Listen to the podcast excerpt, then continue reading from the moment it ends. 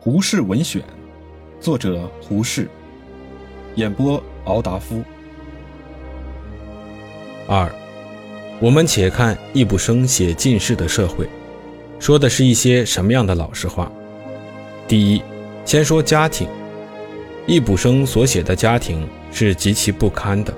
家庭里面有四种大恶德：一是自私自利，二是依赖性、奴隶性。三是假道德，装腔作戏；四是懦怯，没有胆子。做丈夫的便是自私自利的代表，他要快乐，要安逸，还要体面，所以他要娶一个妻子。正如娜拉戏中的赫尔茂，他觉得同他的妻子有爱情是很好玩的。他叫他的妻子做小宝贝儿、小鸟儿、小松鼠、我的最亲爱的等等肉麻的名字。他给他的妻子一点钱去买糖吃、买粉擦、买好衣服穿，还要他妻子穿得好看、打扮的标致。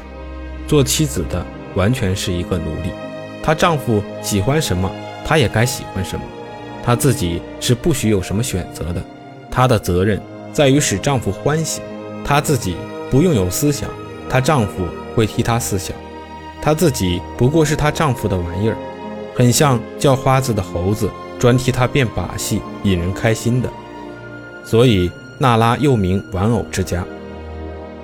丈夫要妻子守节，妻子却不能要丈夫守节。正如群鬼戏中的阿尔文夫人，受不过丈夫的气，跑到一个朋友家去。那位朋友是个牧师，狠教训了她一顿，说她不守妇道。但是阿尔文夫人的丈夫在外面偷妇人。甚至淫乱他妻子的婢，人家都毫不介意。那位牧师朋友也觉得这是男人常有的事，不足为奇。妻子对丈夫什么都可以牺牲，丈夫对妻子是犯不着牺牲什么的。娜拉戏中的娜拉，因为要救她丈夫的生命，所以冒她父亲的名字签了借据去借钱。后来事情闹穿了，她丈夫不但不肯娜拉分担冒名的干系，还要痛骂她，带累她自己的名誉。后来和平了结了，没有危险了。她丈夫又装出大度的样子，说不追究她的错处了。他得意洋洋地说道：“一个男人免了他妻子的过犯是很畅快的事。”这种极不堪的情形，何以居然忍耐得住呢？第一，因为人都要顾面子，不得不装腔作势，做假道德遮着面孔；第二，因为大多数的人都是没有胆子的懦夫。因为要顾面子，故不肯闹翻；因为没有胆子，故不敢闹翻。那娜拉戏中的娜拉忽然看破家庭是一座做猴子戏的戏文，她自己是文上的猴子，她有胆子又不肯装面子，所以告别了长班的，跳下了戏文去干她自己的生活。那群鬼戏中的二文夫人没有娜拉的胆子，又要顾面子，所以。被他的牧师一劝，就劝回了头，还是回家去尽他的天职，守他的妇道。她丈夫仍然做那淫荡的行为，阿尔文夫人只好牺牲自己的人格，尽力把他羁迷在家。后来生下一个儿子，他母亲恐怕他在家学了他父亲那样的坏榜样，所以到了七岁便把他送到巴黎去。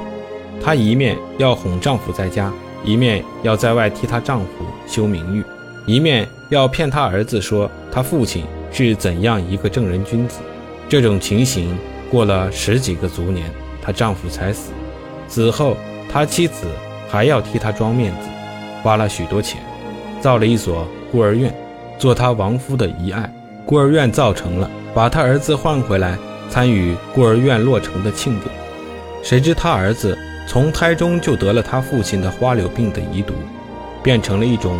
脑腐症，到家没几天，那孤儿院也被火烧了。他儿子的遗传病发作，脑子坏了，就成了疯人了。这是没有胆子又要面子的结局，这就是腐败家庭的下场。